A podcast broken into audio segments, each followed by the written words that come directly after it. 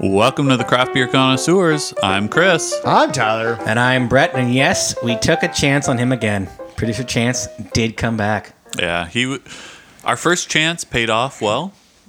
So we're taking the second chance. Roll the dice. Yeah. Double or nothing, baby. It also happens to be my favorite dance move.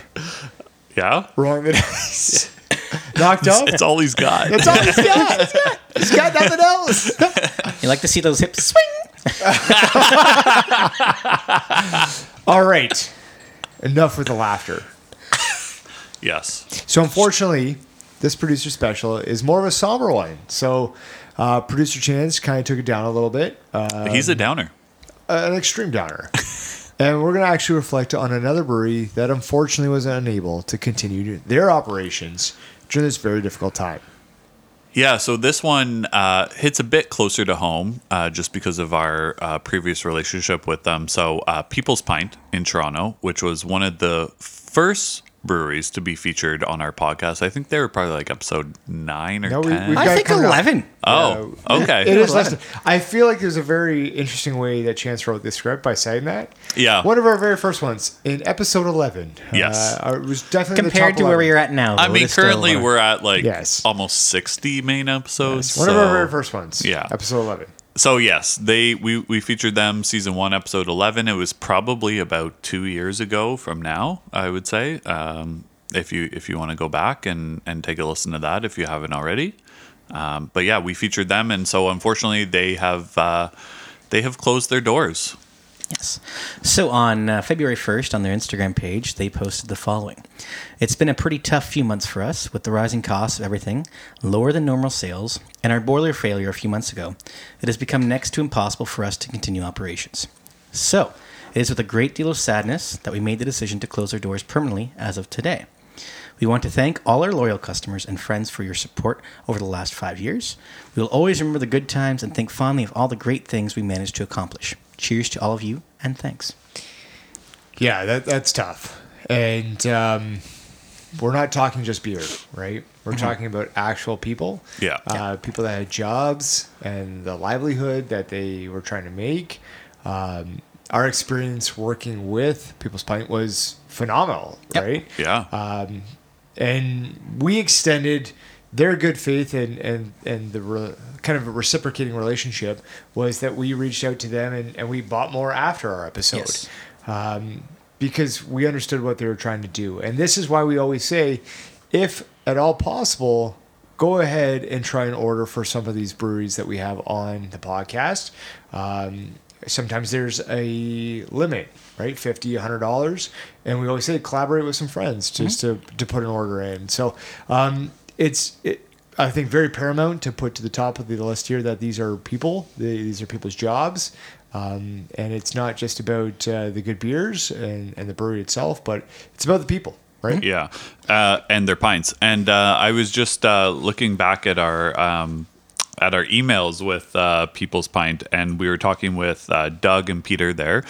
So obviously, thinking about Doug and Peter, who now no longer have a brewery, and I know that was, kind of their dreams and that sort of thing. But yeah, they were very unique. Oftentimes we talk about, breweries will choose beers for us and then kind of say, hey, these are the ones we want you to feature on the podcast. They actually created like a code on their website, and we went on there and selected the beers that we wanted to feature. And like you mentioned, Tyler, we ordered more than just the ones we were going to feature on the episode because we wanted to try their stuff before we recorded the podcast, and just try more of their stuff so that we knew kind of what they were about.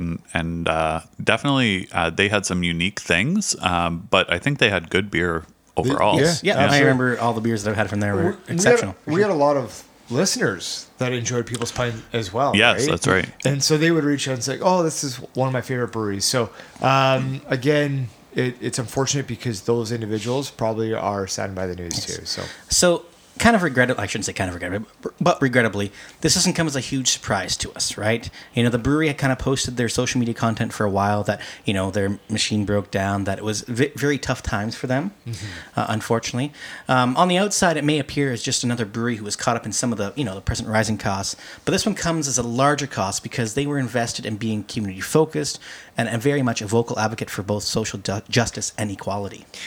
Right. And that's the thing is, it's not, again, it's not just about the beers. And we've done this time and time again with a lot of the breweries that we've had on the podcast that we highlight how they have immersed themselves in the community in which they brew and also serve. And so it's going to be one of these cascading effects that it's not just about the sale of beer, but again, how different organizations are going to be affected because that is also an income source to them because they did community service, which would probably be followed up here. Yeah, and they were heavily tied with Ren Navarro and the Beer Diversity organization, right? And that's why, like, when we do the main episodes, we always try to make a point to tell the story of the brewery itself, how it became, where they're at now, et cetera, instead of just saying, okay, we got 2 beers from them.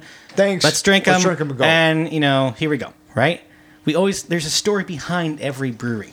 Whether it's multiple people or just one person who started homebrewing, whatever it is, we want to make sure that our listeners know the exact story of how they got from point A starting to where they're at today. Yeah. Right? Sure. And when we look at it, beer is great.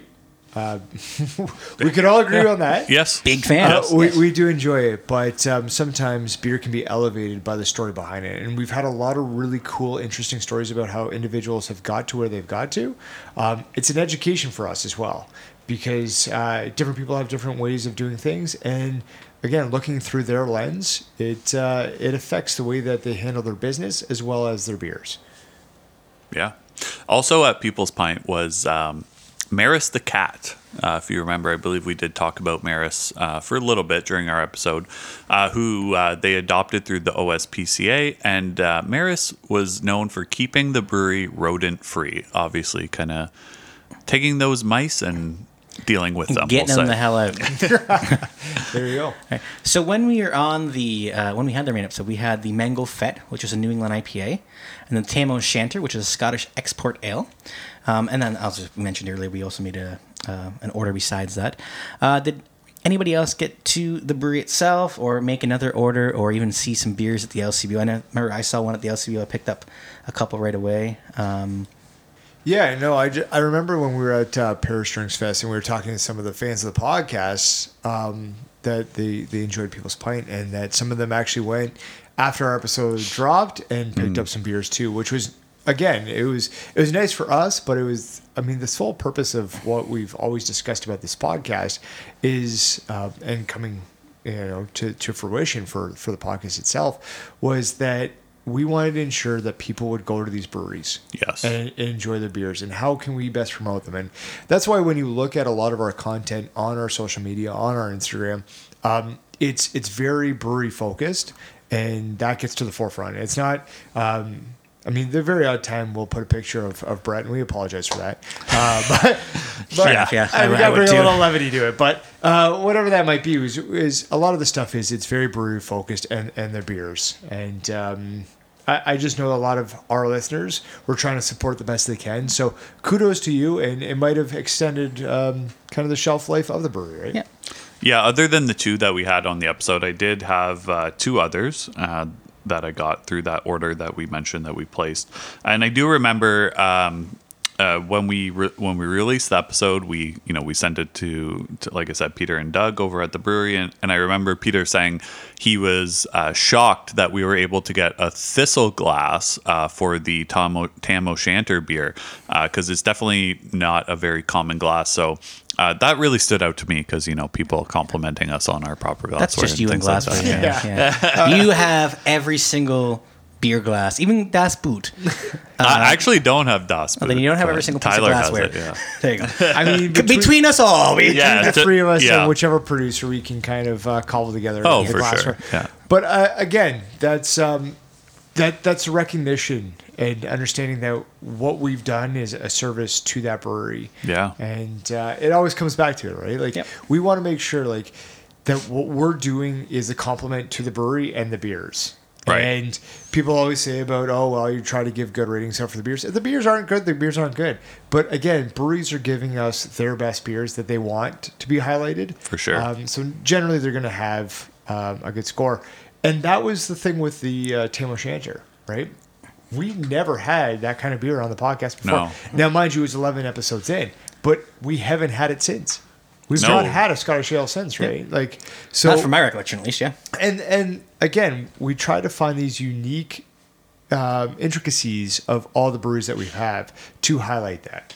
And I know, in terms, we're going to probably end up with some closing remarks here, but you know, there's been some other breweries that have kind of mentioned how they're struggling and how unfortunate this People's Pint won't be the last one, right, to kind of close, unfortunately. But this is why it's even more important right now for you guys to go out and support any local brewery. It doesn't matter where you're at in Ontario right now.